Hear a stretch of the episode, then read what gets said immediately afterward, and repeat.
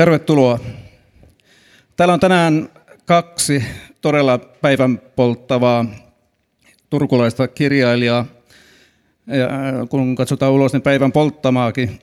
Ja aihe on meille jo tuttuun tapaan aika, aika tumma, mutta kirjat on niin mahtavia, että kiva kutsua tänne lavalle ensimmäisenä Tuomas Mustikainen, jonka romaani Mutta pimeys näkee sydämen on tämän näköinen. Tervetuloa.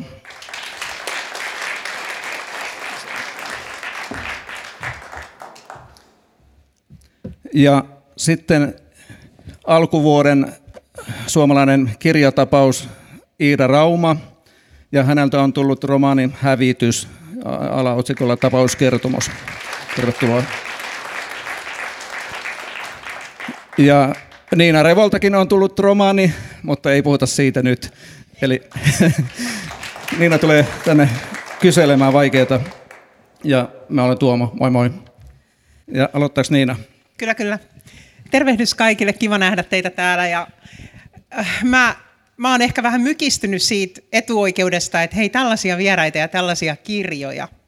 Nyt on niin kova setti lavalla – kirjallista nerokkuutta, että, että että että että huokailuksi menisi, mutta ei käytetä aikaa mun huokailuun, vaan mä kysyn ensimmäiset kysymykset molemmilta kirjailijoilta. Ensin, ensin Tuomakselta ja sitten Iidalta ja lähdetään tällä tavalla niin kuin pikkukysymyksellä syvään päähän. Eli Tuomas, sun kirja on uskomattoman, itse asiassa uskomattoman ajankohtainen – Päähenkilösi on toimittaja, joka on ollut sota-alueella sotareporterina katsassa, katsonut pimeyteen siellä ja pimeä on ollut niin pimeää ja pahuus niin pahaa, että, että se on sitten sokeuttanut tämän sotareporteri, joka palaa Suomeen ja Turkuun ja elää täällä sitten elämäänsä. Mikä sai sut kirjoittamaan tämän ilmeisesti aika pitkään tulilla olleen esikoisteoksesi?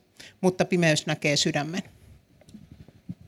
Mm, vaikea sanoa kyllä.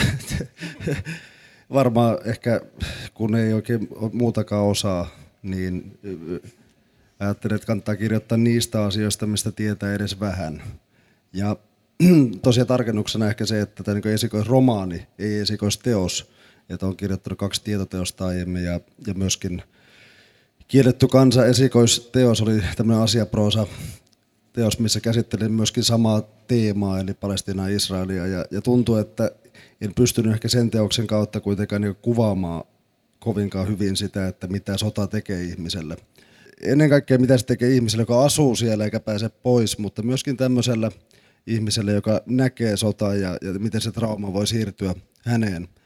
Äh, siinäpä varmaan se syy, miksi tämä kirja piti kirjoittaa. Ja sitten äh, vielä viitaten siihen, että sanoit, että meni pitkään, ja meni kyllä todella pitkään, koska myöskin oma näkö heikkeni 2017 lopussa ja joudun opettelemaan uudelta vaan myöskin kirjoittamista ja toin sen mukaan siihen kehystarinaan ja sitä kautta kirjasta tuli jotenkin huomattavasti omakohtaisempi ja henkilökohtaisempi myös.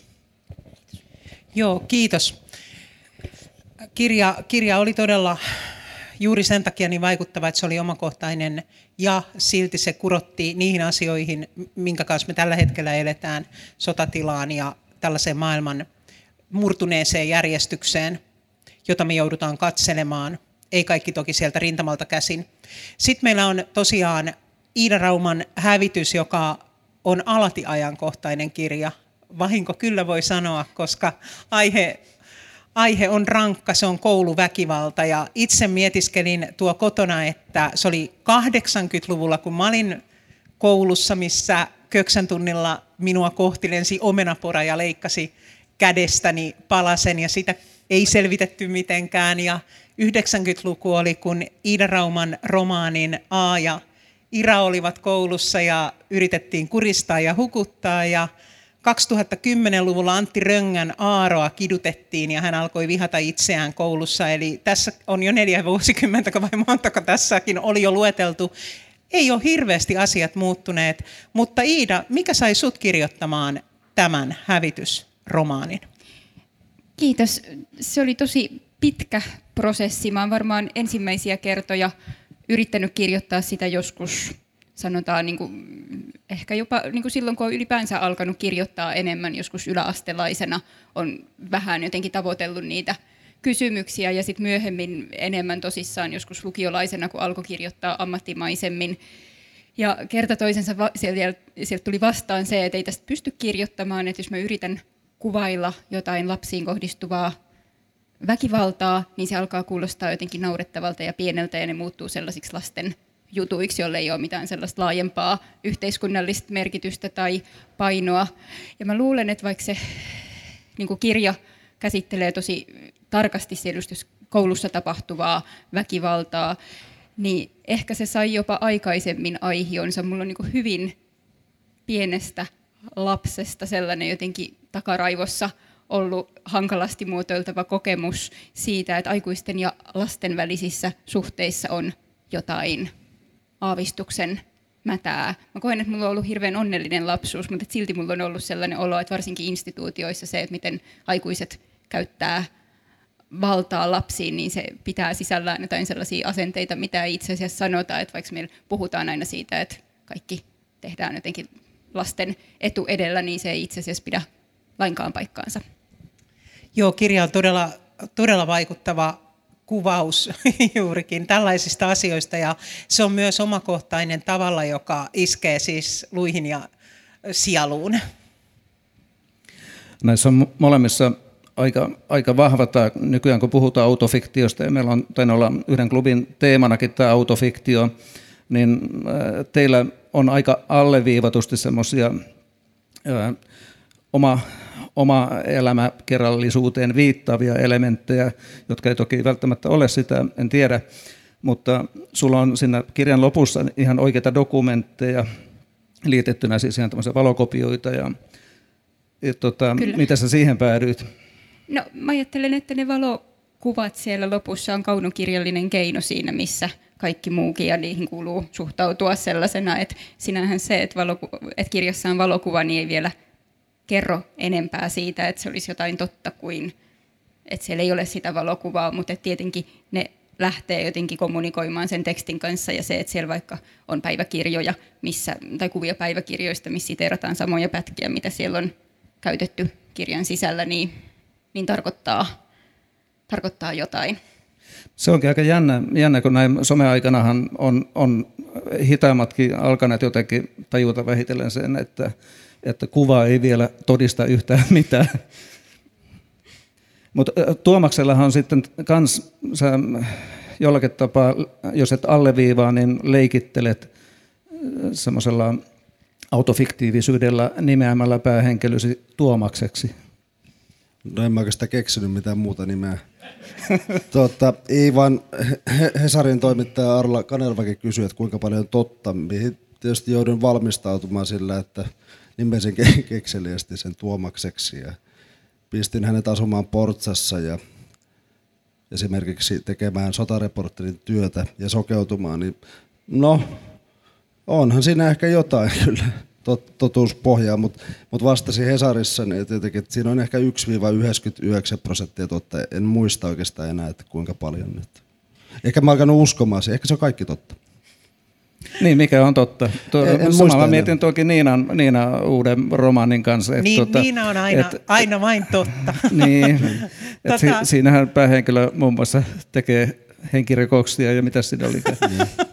no niin, niin. Tämä on hyvä kysymys. Ei pitäisi tässä hihitellä ollenkaan omakohtaisten romaanien äärellä, ne on rajulaji.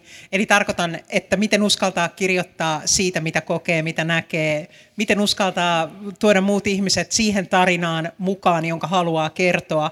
Eihän niiltä muilta ihmisiltä käydä ovikelloa soittamalla kysymällä, että, että miltä susta tuntuu tulla mun tarinaan. Mä oon antanut sulle ehkä väärävärisen tukan ja nimenkin vaihtanut, mutta varmasti molemmat pohditte, pohditte myös tätä kysymystä, että millaista se autofiktion tai sen aineksilla leikittelevän, niitä käyttävän romaanin kirjoittaminen on. Ja Iida, mä seurasin sun romaanin ulostulon jälkeistä aaltoa tuolla somessa oikein tarkkaan. Se oli upean näköistä. Ihmiset rakastaa tätä sun kirjaa, mutta siellä jonkin verran kiinnitettiin kyllä huomiota siihen, että se on todella rankka tarina. Ne ihmiset, ne on väkivaltaisia siellä kirjassa. Miten sä pystyit kirjoittajana, oliko sulla vaikeuksia kirjoittaa näitä väkivaltaisia tarinoita? Ö, siis ei ollut mikään miellyttävä ja helppo prosessi tietenkään. Ja siis ehkä tähän täytyy nyt sanoa, että mun kirjassani se sen suhde totuuteen on sellainen, että mä oon ottanut oikeudekseni kertoa omista kouluaikaisista kokemuksistani ja laittaa ne päähenkilö Aan niin kuin kokemuksiksi sinne kirjaa. Mutta niin vaikka se, että miten siellä käsittelee jotain muita oikeita elossa olevia ihmisiä, niin sit se oli taas sellainen, mihin pitää ottaa joku etäisyys. Mutta se kaikki tapahtuu aina sen että edellä, että mä voin mahdollisimman tarkasti dokumentoida jotkut omat kokemukseni siellä. Mutta se on tietenkin kaunokirjallinen teos ja siellä on paljon erilaista aineesta ja et mä en mitenkään lupaa, että vaikka jotain, mitä Iralle on joskus tapahtunut tai mitä A jossain koulun ulkopuolella sanoo tai tekee, niin liittyisi millään tavalla muhun. Että silleen siellä on edelleen voimassa se sellainen fiktion sopimus kirjan ja lukijan välillä, että ei voida tietää. Mutta haluatko muistuttaa mua? Täällä oli tärkeä kysymys sulla ennen tätä. Et, no niin, mä en ole ainoa, joka Tämä on niitä kuuluisia hetkiä, mistä me varoiteltiin, että tulee blackout. Mutta hei, mä voin tähän väliin, väliin kysyä vielä sitä Aasta, siis kun tämän kirjan niin kun, päähenkilö tai kertoja on A, simppelisti A, että et miten tähän päädyit ja mi, mitä se sille kirjalle sitten teki, kun sä keksit tämmöisen nimen tai joo. Kiitos, se on tosi hyvä ja tärkeä kysymys. Mun oli tosi hankala päästä kirjoittamaan tätä kirjaa. Mä, niin kuin, no, niin kuin sanoin, niin yritin silloin jo niin kuin nuorena useampia kertoja ja mä koen, että mun ehkä edelliset kaksi romaania on ollut sellaista, no tavallaan voisi ehkä sanoa jonkinlaista jotenkin treeniä sitä varten, että vaikka ne on kirjoja, joista mä pidän, niin musta tuntuu, että niissä ei ole voinut vielä mennä suoraan käsiksi siihen, että minkä on kokenut tärkeäksi, vaan että on pitänyt jotenkin kierrellä ympäri ja harjoitella. Ja sitten mun edellisen romaanin seksistä ja matematiikasta jälkeen mulla alkoi olla sellainen olo, että nyt mun täytyy koittaa käsitellä näitä asioita suoremmin, tai mun kirjoittajan urassani ei ole mitään mieltä, ja että samalla tuntui siltä, että ottaa myös toki tosi ison riskin siitä, että, että kaikki ehkä loppuu tähän.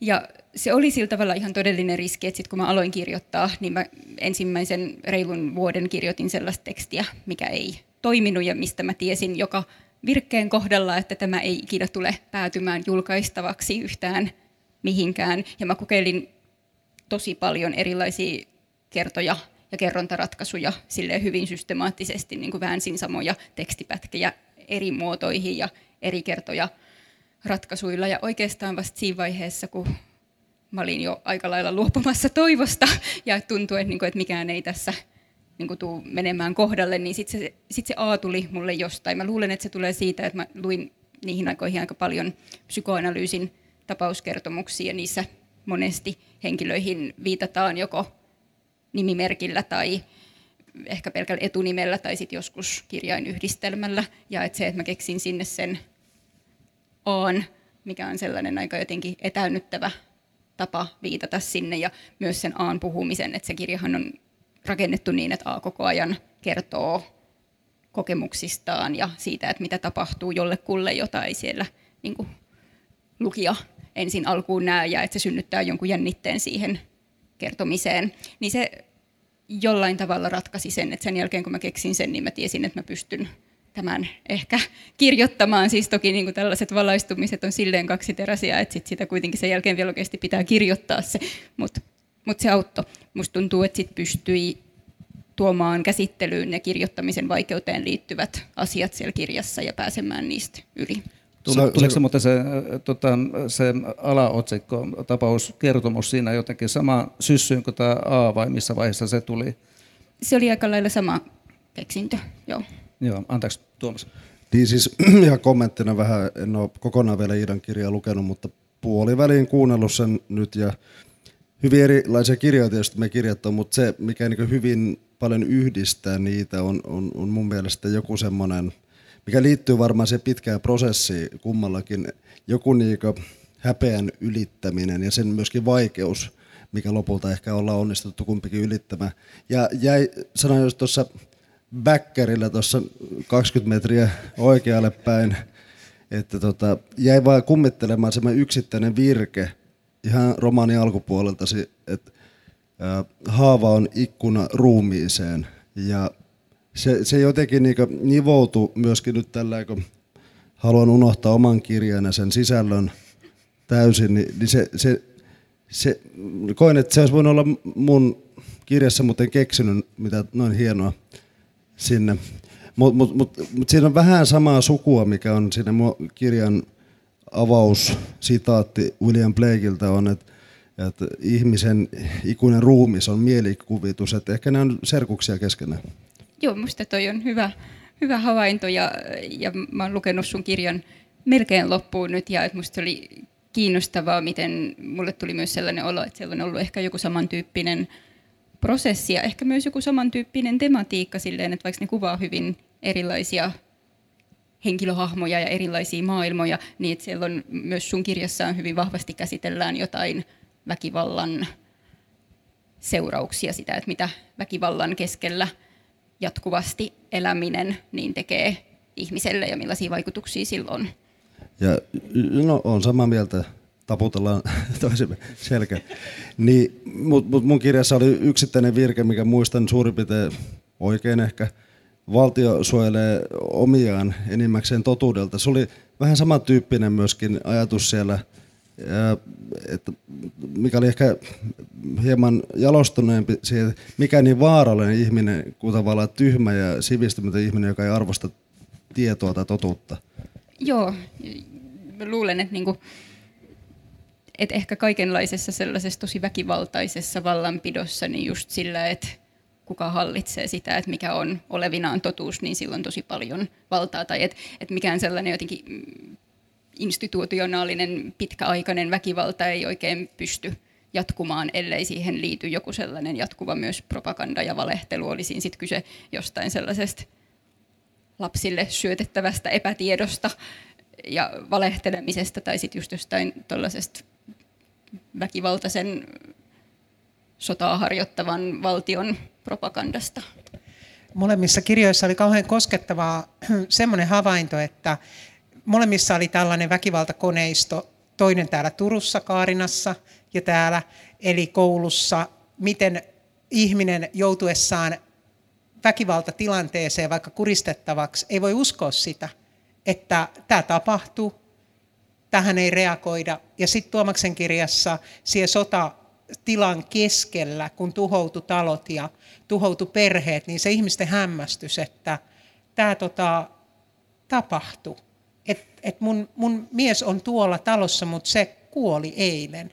Niin se ikään kuin se semmoinen, että se absoluuttinen paha tapahtuu, ja ne on ihan tavallisia ihmisiä, ihan tavallisia lapsia, ihan tavallisia perheitä, jotka on siellä sotatilassa. Nämä oli kamalan koskettavat kirjat, että siinä mielessä, jos olette järkyttyneitä nykyajasta ja Ukrainasta, niin en voi, en voi suositella. No, todellakin suosittelen. Ihan hirvittävän hyvät teokset on molemmat. Ja tämä tuhon tematiikka, mistä äsken puhuitte, valtiokoneisto. Mä pidän ihan siis meidän, meidänkin yhteiskuntaa koneistona, vaikka se on lempeä koneisto verrattuna joihinkin muihin, mutta ei se kyllä Iidan kirjan kautta lempeältä, lempeältä näytä. Tässä on jännä, jännä myös tämä, miten käsitteillä hämärretään asioita. Iidan kirjassa puhutaan, ja sä oot puhunut siitä myös niin haastatteluissa, että, että koulukiusaamisesta puhuminen on ikään kuin vähättelyä, koska se on kuitenkin väkivaltaa. Että jos mä nyt tässä pahoinpitelisin ja yrittäisin hukuttaa Tuomaksen, niin tota... Yritäpä vaan. niin tota, tosin kukaan sanoisi, että nyt se Tuoma vähän kiusaa Tuomasta. Mutta koulussa se ikään kuin menee niin kuin siihen, vaikka se on niin kuin väkivaltaa todellakin niin kuin ihan äärimmillään. Ja sitten puhutaan sodan yhteydessä no nyt Venäjällä puhutaan erikoisturvaoperaatiosta ja niin edelleen, että niin näillä sanoilla, sanat on pahoja. Kyllä, niillä on tosi paljon niin kuin valtaa tai ei meillä ole niin kuin todellisuutta irrallaan kielestä, tai että se, että miten me puhutaan, niin tarkoittaa, miten me ajatellaan ja nähdään maailma viime kädessä. Tuossa oli aluksi puhetta niistä kuvista ja dokumenteista, joita liittyy Iidan, Iidan teoksen. Lopussa on tosiaan tosi mielenkiintoiset dokumentit. Ja sitten ajattelee Tuomas, että sä olit dokumentoimassa jotakin, mitä ei voi järjellä tai sydämellä oikein käsittää. Eli sä olit sotareporterina, sä kirjoitit, sulla oli mukana kuvaaja, joka kuvasi. Millaista se dokumentointi oli ja se jätti suhun jäljet, joista sä kerrot kirjassa? No, no se oli tärkeää työtä. Ensinnäkin mä olin toimittaja. Mä olin vuosia pyörinyt Lähi-idässä kriisialueella ja sitten tietysti se myöskin sota, mitä me tässä romaanissa kuvaan, niin sijoittuu 2014 äh, heinäkuussa alkaneeseen Gaasan sotaan, jossa myöskin tosiaan olin. Monisyinen kysymys, ehkä yhtä monisyinen vastaus, niin kyllä se syvällä tuntuu, että jos sä niin näet kuolemaa ja, ja ihmisiä, raatoja, ihmisiä, jotka menettänyt läheisiä, niin totta kai se, jos on niin normaali päällä varustettu ihminen, jos on mitään niin oikeudentajua tai sympatiaa tai empatiaa, niin kyllä se sattuu. Mutta sitten on toinen asia sit se, että pitää ymmärtää myöskin, että mä oon tehnyt itse oman valintani mennä sinne. Niin silloin pitää pystyä jotenkin toimimaan.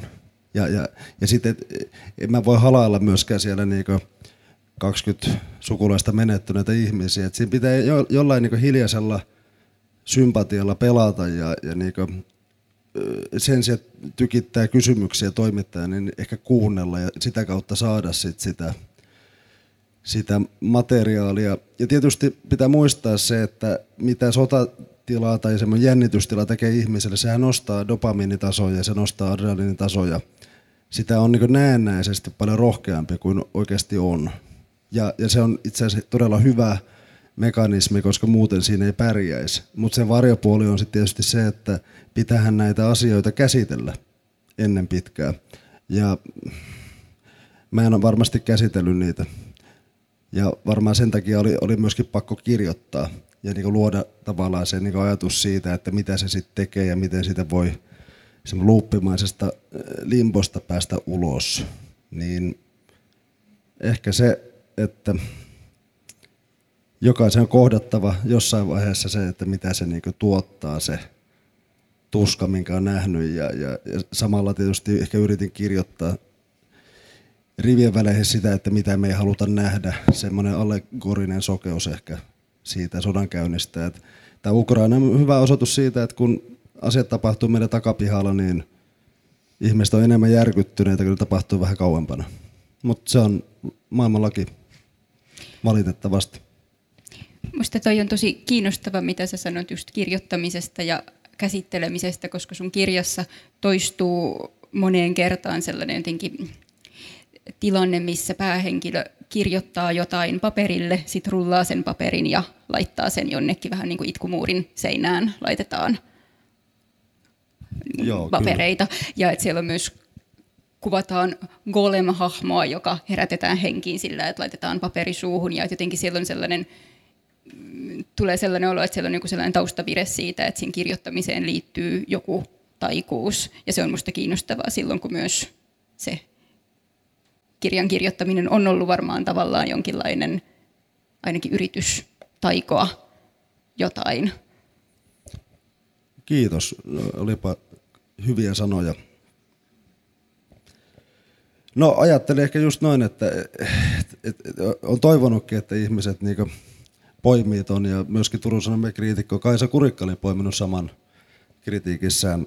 Ja ehkä toi on just semmoisia niitä asioita, mitä ei voi haastatteluissa itse alkaa niinku päsmäröimään, että tätähän minä tarkoitin tälle. Miten niin ei voi? No, Minähän olen lahjakas. Itse asiassa mä, vielä, mä tajusin vasta sen nyt, kun Iina sanoi sen. No ehkä se, no joo. Mutta. Seuraavassa haastattelussa käytät, heität itse pöytään. Joo, että mä oon alusta lähtien ajatellut näin.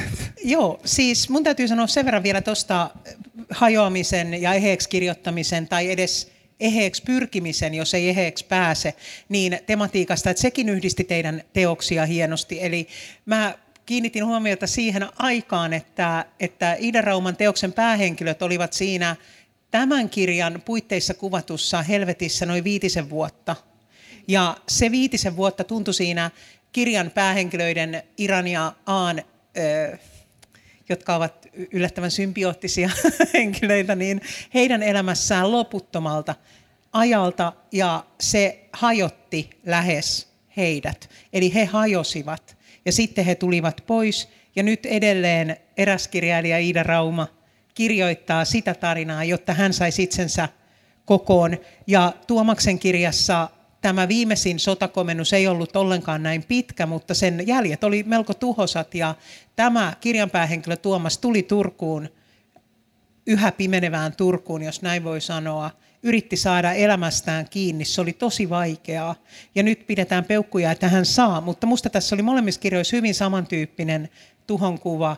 Ihminen tuli ulos ja meillä on ne kirjailijat täällä tänään. Tämä on kyllä tosi uskomatonta. Jos tähän väliin voi kommentoida ennen kaikkea Iidan kirja, mutta myöskin omaani.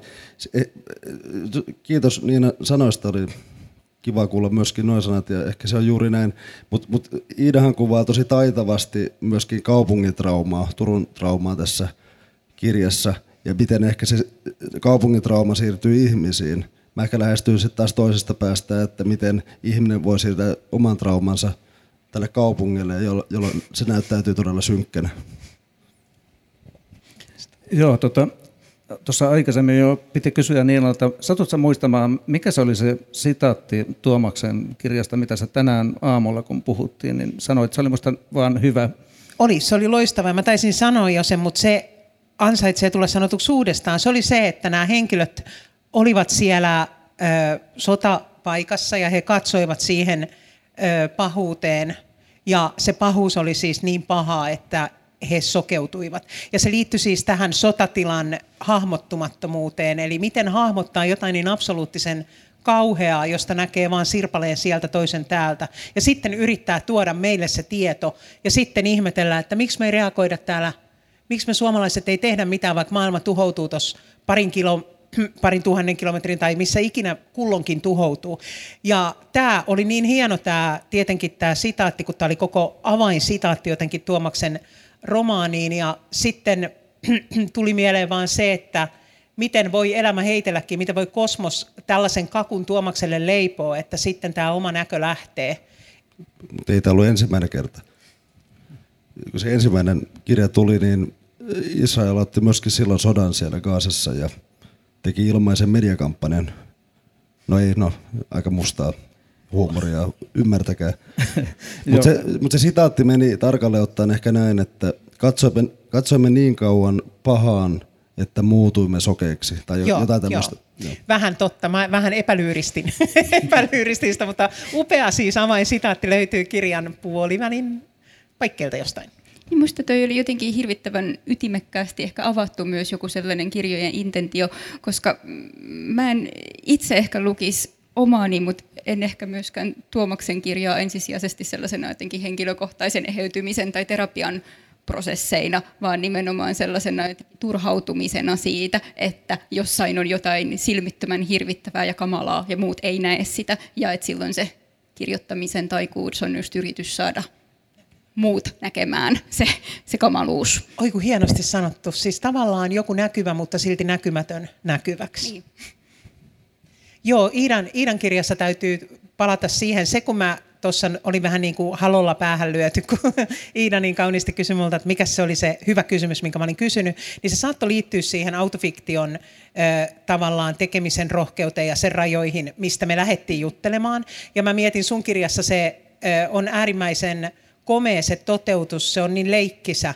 Kuvitelkaa näistä aineksista huukuttamisesta, kuristamisesta, vuosikausia jatkuvasta kouluväkivallasta. Iida on onnistunut kirjoittaa kirja, joka naurattaa joka kolmannella sivulla jollain tavalla. Se on siis ihan uskomattoman hieno se tyyli. Ja siellä on kaksi kertojaa, jotka on niin etäännytetty, että vaikka Iida leikkiikin ihan omalla nimellään, eli Iralla ja Aalla, niin se on silti niin etäännytetty, että, että se tavallaan toimii tällaisena täysin, täysin fiktiivisenä, vaikka me samaan aikaan tiedetään, että se ei sitä niin kuin ole. Että se on se sun lausuma tästä näkymättömästä, juuri niin kuin äsken hienosti sanoit. Sä oot lausunut jonkun näkyväksi. Ja Tuom, Tuomas on lausunut moniakin asioita siinä teoksessaan näkyväksi. Ja kun nyt sanoin uudestaan tuon autofiktion, niin mun täytyy semmoinen hatunnosto sulle Tuomas kuitenkin tehdä, että ei ihan joka jätkä eikä, eikä tyttö eikä kukaan olisi tuonut esimerkiksi tätä omaa näkövammaansa noin reippahasti tulille. Eli, eli kyllä sä oot siellä rohkeita auto, autofiktion ö, niin kuin rajoja kulkenut. Tämä, tämä on, kiitos, kiitos. Tämä on tosiaankin jotain, jotain niin kuin, pakko, pakko nyt pikkusen puhua, puhua tästä sun sokeutumisesta, mikä tapahtuu 2017.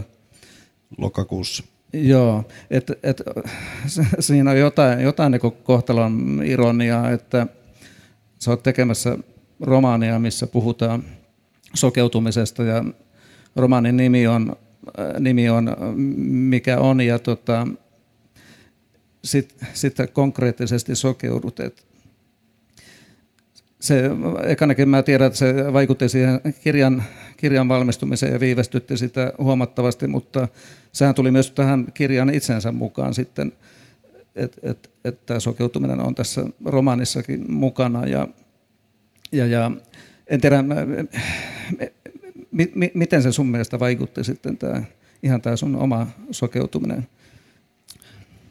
Todennäköisesti kirjasta tuli parempi ja harkitumpi. Ää, joo, siis tosiaan niin Tuomo viittasi kirjan nimeen, niin se ei ole todellakaan nyt keksitty tämän näön menettämisen jälkeen, vaan se oli työnime jo alusta lähtien, kun kirjoitin tätä näkevänä tätä kirjaa just nimenomaan tämmöistä yhteiskunnallisen allegorisen sokeuden määritelmistä käsin, niin se oli alusta lähtien mukana ja viittaa Amos Osien se nimi.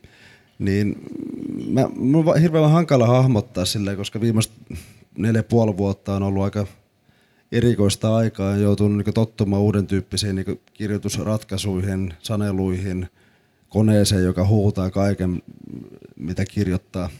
Jokaisen kirjaimen on se tosi raskasta.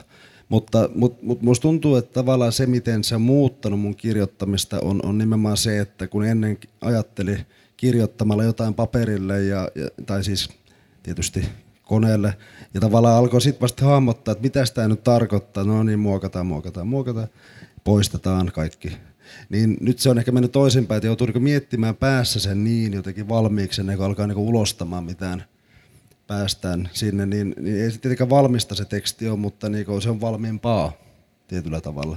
Niin mm, mä pidän jopa tätä uuden tyyppistä työskentelytapaa niin parempana, mikä oli aika kaoottinen aiemmin. Et en jaksa niin ajatella vaan, että tämä on ollut niin pelkkä alastulo tai, tai jotenkin semmoinen traaginen tapahtuma, mitä se tietysti on ollut, mutta, mutta nyt ollaan tässä eikä vuodessa 2017.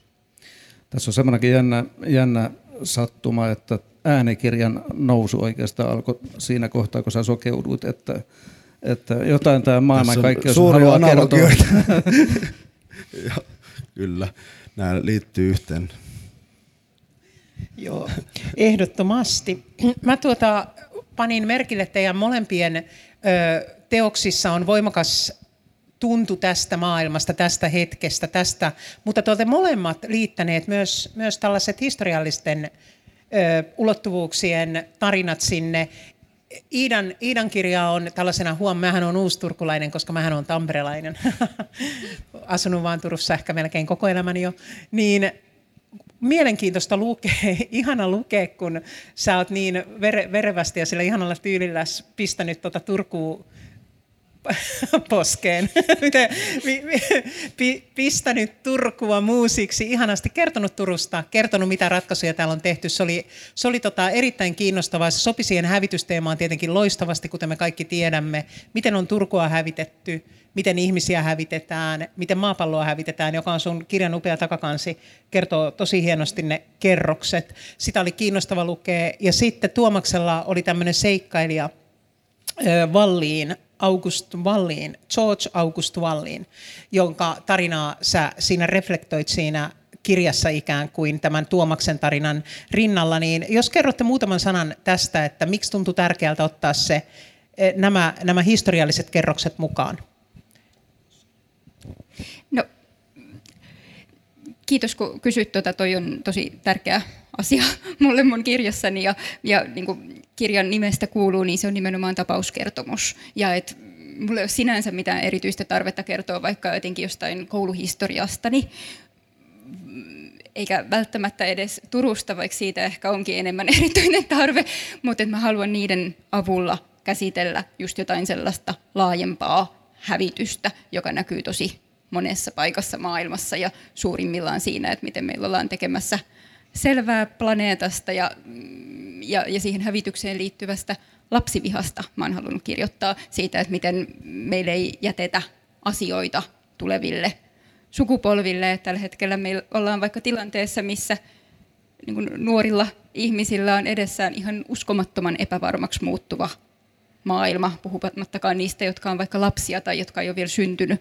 Että siellä on niin sellainen ihan käsittämätön hävityksen niin kuin mittakaava olemassa. Ja että koska sellaista on ehkä hankala hahmottaa, niin sitten musta tuntui luontevalta tuoda esille tällainen jotenkin hyvin kotoisa hävitys, jonka me kyllä niin kuin kaikki pidempään Turussa asuneet kykenee hahmottamaan, koska se on myös ihan hirvittävää se, että mitä Turun kaupunkikuvassa on tapahtunut jostain, sanotaan vaikka jostain niin kuin 60 50-luvun lopulta, 60-luvulta alkaen ja miten se edelleen jatkuu. Ja että se on sellainen, mä itse olen kasvanut Kaarinassa, mutta koen olevani hyvin turkulainen ja olen opiskellut historiaa ja että se on ehkä sellainen, mikä vaan itsellä kun liikkuu täällä pitkin Turun rantoja, niin se, että kun tietää minkälaisia paikkoja siellä on aikaisemmin ollut, miten hienoja ja upeita rakennuksia siellä on ollut ja että mitä siihen sitten on tullut tilalle, niin se on vaan jotain niin uskomattoman lohdutonta ja raivostuttavaa. Ja tietenkin se on myös lohdutonta nähdä, miten se sama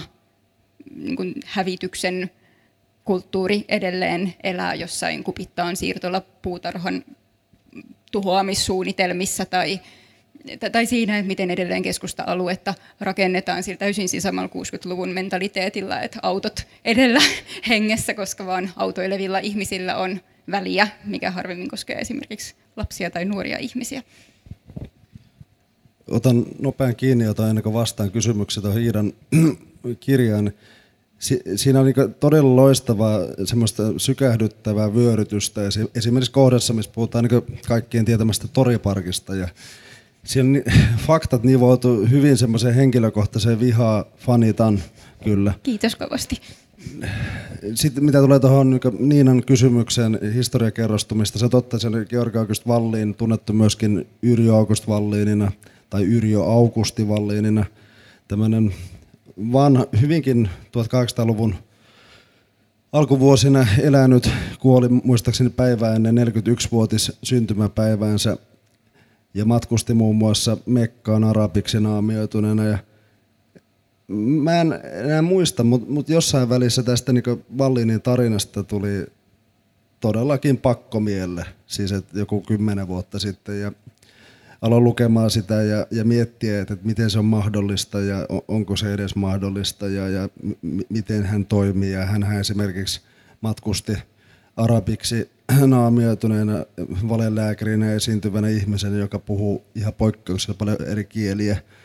Ja, ja mua niin kiinnosti tavallaan se valeasu, että, että vaikka se oli hänellä ehkä arabikaapu ja pitkä pujoparta, niin sitten jotenkin mietin, että millaisia niin valeasuja sitten niin ihmisillä muilla on. Ja, ja selkeästi tämä niin mun päähenkilö Tuomas, kun hän palaa sieltä sotatoimialueelta, niin hän miettii myöskin, että onko hän ollut tutkimusmatkailija. Tietysti mikä korni ajatus, ei hän ollut, mutta, mutta siis kuitenkin vertaa itseään tavallaan niin historian henkilöön, joka on ihan, ihan todetusti tuonut paljon tietoa sieltä – ja, ja se, mikä niin yhtenäväisyys niin päähenkilön ja Vallinin välillä oli just se sopeutumattomuus. Eli Vallin oli se aito seikkailija, tämä päähenkilö halusi olla seikkailija, mutta ei kyennyt siihen, mutta kumpakin heitä yhdisti se, että kumpikaan ei pystynyt asettumaan siihen normaalin arkeen niiden seikkailujen jälkeen. Että Vallinia haluttiin yliopiston takaisin, mutta veri veti peruinien maille. Sä puhut Tuomas siinä romaanissa ja taisit puhua haastattelussakin siitä, mitä, mitä tämä väkivallan keskellä pitkään eläminen aiheuttaa ja mitä se tekee ihmiselle Tämä on tosi vaikea kysymys, mutta voisin teiltä vielä molemmilta kysyä tämän. Tästä oli jo aikaisemmin ohimennen puhetta, että mitä se niin teidän mielestä tekee, koska niin nyt on tämä ää, sota menossa ja, ja on, on sodittu, sodittu virusta vastaan jo ties kuinka pitkään ja niin edelleen. Ja varmaan monikin miettii, että mihinkä tämä oikein johtaa ja mitä tämä ihan, ihan mun omalle päälle tekee, niin mikä on teidän, teidän käsitys? Okei. Aika hyvä kysymys. Nyt, nyt vaaditaan no. vastauksia. Kuinka paljon meillä on aikaa? No, aloitetaanko siitä, että ihmisyys on varmasti kriisissä, mutta mä, tiedän, ehkä mä voisin niin aloittaa vaikka siitä, kuten ehkä sanoin haastelussa, mitä se tekee paikallisesti. Puhutaan siitä, mitä tekee se sotatoimialueella, että, tämmöinen niin päähenkilö, mikä mun kirjassa on, tai minä, niin se on, pitää muistaa, että se on vähän erilaista kuitenkin olla siviilinä vaikka Gaasan kaltaisessa alueessa, jossa niin valvotaan maalta, mereltä, ilmasta. Ja, ja sulla ei ole niin periaatteessa mahdollisuutta poistua sieltä. Et, et, toimittaja menee raportoimaan sinne ja saa huonon olon, mutta hän silti pääsee pois sieltä. Et, et, et tavallaan näitä asioita ei pidä niinku liikaa rinnallistaa ja sitten ehkä, no haastattelut meni sikäli hyvin, että ja sanoinkin aina, että mä en halua, että musta maalataan minkäänlaista myyttistä niin sankaria. Siis en sen työn takia, enkä sen, että mä olisin nyt sokea mies Turusta, joka onnistui vielä kirjoittamaan lauseen. Ni, niin et, et, et se, se, se hahmottaminen pitää niin lähteä siitä, että mitä se tekee siviileille. Nyt se on esimerkiksi tässä Ukrainan tapauksessa hyvin nähtävissä, että mitä sota tekee. Eihän sota, niin kuin, sota tulee ja menee ja vaikka se päättyisi tällä sekunnilla Ukrainassa, niin ne tuhot on nähtävissä vielä vuosikymmenten jälkeen. Ja nimenomaan tämmöisenä traumaattisina kokemuksina, puhumattomuutena, pakolaisuutena ennen kaikkea. Mutta koen, että et siinä on hyvin paljon samaa siinä ajatuksessa, mitä mä yritin vyöryttää välillä siellä kuin Iirandassa ajatuksessa koulukiusaamisesta, että et, et, et ei se jää menneisyyteen, vaan se seuraa niin hy, hyvinkin pitkälle läpi vuosien ja pitkään. Kiitos.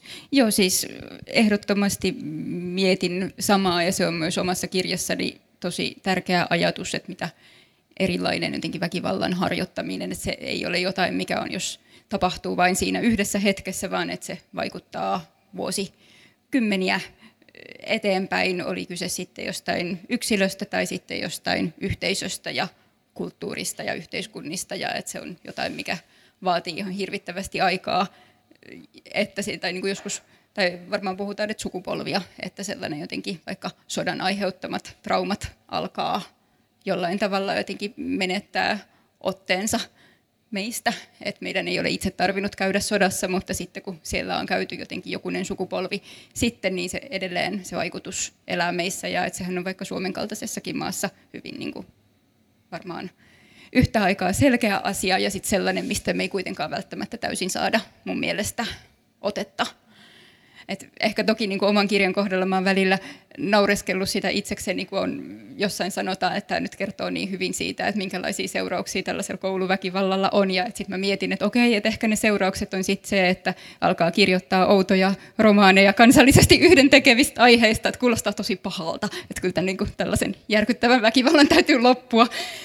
Mutta luonnollisesti sellaisella on seurauksia, ja mä ajattelen, että eihän sellaisilla ole seurauksia ainoastaan niille, jotka on väkivallan kohteena, silloin seurausta koko sille yhteisölle, silloin seurausta niille lapsille, jotka joutuu näkemään sellaista ja ehkä osallistumaan sellaiseen ja jotenkin tempautumaan mukaan sellaiseen dynamiikkaan ja sietämään sitä päivä toisensa jälkeen. Ja et, et silloin ja mun mielestä ylipäänsä vaikka koulujen kohdalla sitä pitäisi ajatella enemmän sellaisena kulttuurisena ilmiönä myös siellä, että se ei ole jotain, mitä lasten välillä tapahtuu, vaan jotain, mikä on koulun kulttuurissa ja jatkuu monesti uusissa ja uusissa oppilasryhmissä senkin jälkeen, kun jotkut tietyt lapset on jo koulusta lähteneet. Et toisissa kouluissahan kouluväkivaltaa on aika paljon vuosikymmenestä toiseen, vaikka oppilaat kyllä vaihtuu. Ja et silloin se, että mikä siellä on pysyvää, niin on no, monesti voi toki sanoa, että henkilökunta, mutta että ennen kaikkea se kulttuuri, mitä henkilökunta siellä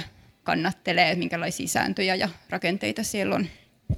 Joo, oli näitä tätä kotona valmistellessa tätä klubia, niin oli kyllä niin kuin valtavan aineiston äärellä, kun tuli mieleen tämä Putin, Putin miten me puhutaan niin kuin Venä, Venäjästä ja siitä vähän niin kuin tälleen, että iso valtio haluaa hallita pikkuvaltioita ja sitten kun se meni niin suoraan Iidan, Iidan kirjaan, että isot aikuiset haluaa hallita pikkukansalaisia lapsia ja meillä on systeemejä, jotka mahdollistaa esimerkiksi Tuomaksen kirjan kuvion, että meillä on joku tämmöinen Kaatsan alue, jossa koko ajan taistellaan. Se on joku siis valtioihin ja uskontoihin ja historiaan ja systeemeihin liittyvä asia. Millaisessa paikassa me oikein eletään? Miten tämä kaikki, miksi me ollaan rakennettu tällainen maailma? Näitä, tämä oli niin kuin valtavan isoja ajatuksia vyöry päälle näiden teosten ja tämän nykyajan lyödessä kipinää mä äh, katkaisen tylysti tämän ajattelun. Tota, me, meidän, meidän pitää vähitellen lopetella, mutta et nämä, nämä molemmat kyllä niin kuin hyvin varmaan kävi ilmi äh, heidän puheistaan, niin on sillä tavalla, sillä tavalla tyypillisiä hyviä romaaneja, että ne auttaa ymmärtämään tätä meidän aikaamme. Ja molemmat on tavallaan ikään kuin kirjoitettu jonkin, jonkinnäköisinä selitysteoksina tälle Venäjän hyökkäykselle. ja tuota, ennen kuin me lopetetaan tässä, niin onko yleisöllä vielä jotain kysyttävää, että voi kirjailijoilta nyt kysyä. Mä en nyt koronan tilanteen takia tuo mikkiä, mutta voi sieltä huudella ihan vapaasti. Tässä ihan tuolla takana ekana olla... Joo, Iida Raunalta, että ensiksikin kiitos loistavasta kirjasta. Kiitos. Ja tuota, oletko saanut palautetta kouluaikaisilta koululaisilta tai opettajilta tai muilta? Tähän on hyvin lyhyt vastaus. En ole. Ei ole ollut mitään. Okei, okay. ja siellä oli, joo. Tuomaksen kirjaa en ole vielä lukenut, mutta totta kai luen. Iidan kirjan olen lukenut ja se on niin valtava korjukopia, että siitä voisi puhua kaksi päivää, mutta tai jos mä sanoisin, niin sen koulukiusaamisen lisäksi siellä on sitten aika vahvana teemana myös tämä kautta vuosisatojen tapahtunut naiskiusaaminen aika merkittävästi. Sitten se on aivan upea kotiseutuopas, että vaikka kuinka turkulaisena ja historiafiikkina tietää, että siellä on paljon uutta ja kivaa.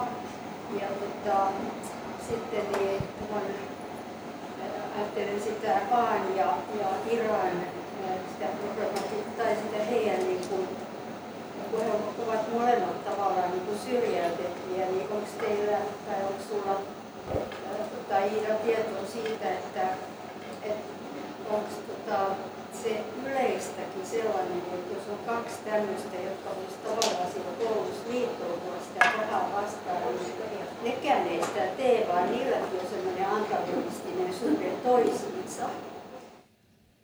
Kiitos tosi paljon kommenteistasi ja oli tosi kiva kuulla. Ehkä mä tähän kysymykseen en ihan osaa, osaa vastata.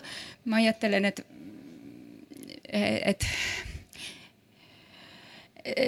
et ehkä sellainen jotenkin yksin jääminen on monesti niin kuin kaikenlaisen väkivallan sellaisia vakavimpia seurauksia niin kuin joidenkin ruumiin vammojen ja hengen menetyksen ohessa. Ja et, et se, että joutuu jotenkin erilleen yhteisöstä on tosi raskas asia ihan kaiken ikäisille ihmisille. Ja että ja että et sitten kun on joutunut tarpeeksi erilleen, niin se helposti eristää myös sillä tavalla, että sen jälkeen jotenkin kontaktin ottaminen muihin ihmisiin muuttuu hankalaksi, että sitä ei jatkuvasti edes tarvitse välttämättä aktiivisesti ylläpitää, mutta että on niin tällainen jotenkin empiirinen tai tilastollinen kysymys, että se vaatisi jonkun tutkijan paikalle, jos siitä joku olisi tehnyt tutkija, tutkimusta, että mä en uskalla enempää sanoa, että en puhu ohi suuni. Kiitos.